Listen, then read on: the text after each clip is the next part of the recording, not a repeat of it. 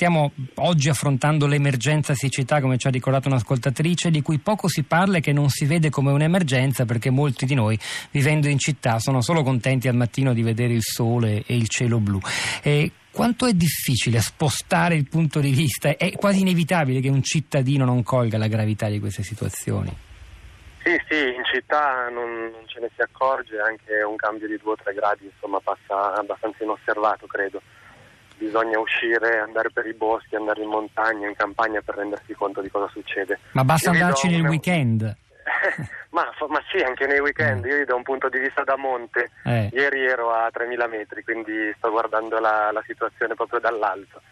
Ci sono le, ultimi, le ultimissime chiazze di neve, quest'inverno ha nevicato pochissimo Normalmente eh, ecco, con, ne- con, un inverno nella media la neve sui 3.000 metri resiste fino a luglio, oggi invece non c'è più nulla in pratica, quindi una, sarà un'estate molto molto asciutta. Senta, nella storia che lei racconta nelle otto montagne in realtà si parla di irregolarità anche delle precipitazioni nevose, anche di troppa neve che in un certo anno cade e coinvolge, ma non voglio fare spoiler, insomma le sorti di uno dei protagonisti del libro. Eh, anche questo è da raccontare, che a volte non nevica, a volte nevica troppo. Assolutamente, l'inverno del 2014, dove proprio finisce il mio libro, è stato più nevoso negli ultimi 50 anni. È molto molto irregolare, se si vedono le precipitazioni da un inverno all'altro non si riesce a trovare una continuità. Si riesce a trovare una continuità nei decenni, cioè si sa che dagli anni 70 in poi nevica sempre meno, ma ecco se si prendono degli intervalli di 10 anni, non da un anno all'altro. Senta, ma proprio per, per, tornare su quel punto a nostro avviso vitale del prendere coscienza dell'importanza di questi argomenti, certo se si vive soprattutto in città è difficile, ci si può andare nei weekend, del resto uno che può fare, lavora, vive dentro eh, il cemento e l'asfalto e non è sempre facile. Peraltro è anche un altro tema fondamentale del suo romanzo, insomma, dove il protagonista Pietro è attanagliato come il padre da, da questa dualità tra una vita a Milano e la nostalgia costante dei monti che a volte quando il cielo è terzo si scorgono perfino dal capoluogo lombardo contatto, ma per davvero entrare in contatto, in sintonia con quella natura che è a portata di un viaggio d'automobile, eh, bisogna per, quasi mettere in crisi proprio essere cittadini, cioè, c'è un problema reale che si è creato ormai quasi inevitabile, una barriera mentale tra, tra queste dimensioni.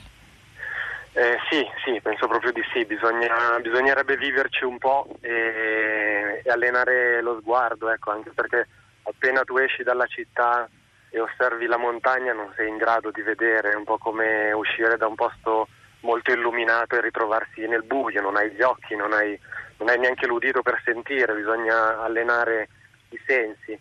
Una cosa di cui io mi sto accorgendo in questi anni, per esempio, è che il bosco sta salendo di quota. Mm. Questo nei cambiamenti climatici è forse l'unica cosa bella, cioè vedere i piccoli eh, abeti e larici che piano piano risalgono la montagna, da adesso arrivano addirittura fino ai 2500 metri, sarebbe stato impensabile. Bella non per tutti fa. perché se non ricordo male il padre del protagonista di Osa le otto montagne preferisce la roccia quando la vegetazione finisce. Sì, sì lui preferiva la roccia. Senta, però questo cosa significa? Perché in realtà l'aumento di boschi, che non è soltanto verso l'alto, ma in generale, no? c'è un processo di riforestazione anche a causa dell'abbandono di tante zone agricole, che cosa che cosa ci dice? Che l'Italia sta finalmente tornando più selvaggia, più eh, vicina alla natura oppure no?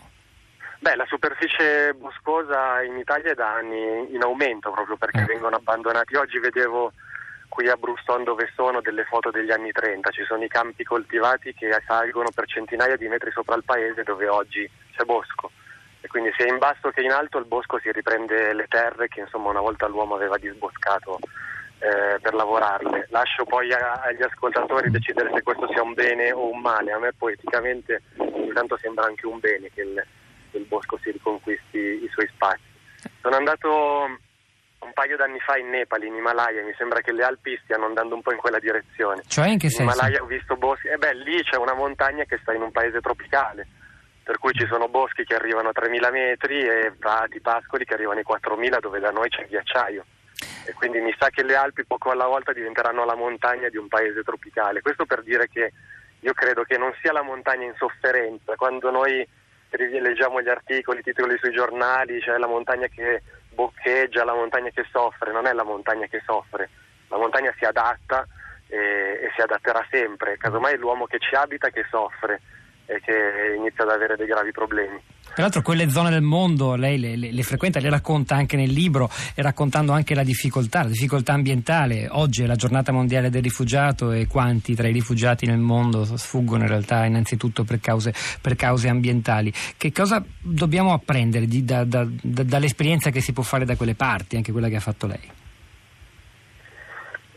Che c'è una, c'è una, montagna, c'è un mondo che sta sparendo molto molto velocemente. Io anche in Nepal trovare una valle dove non arriva la strada, non arriva l'automobile e lì sta cambiando tutto molto in fretta. Sembra proprio di riuscire a vedere un mondo destinato a scomparire, questo del, del commovente, del terribile. E se si vuole vedere forse gli ultimi ricordi di com'era la montagna, quella vera, bisogna andare là.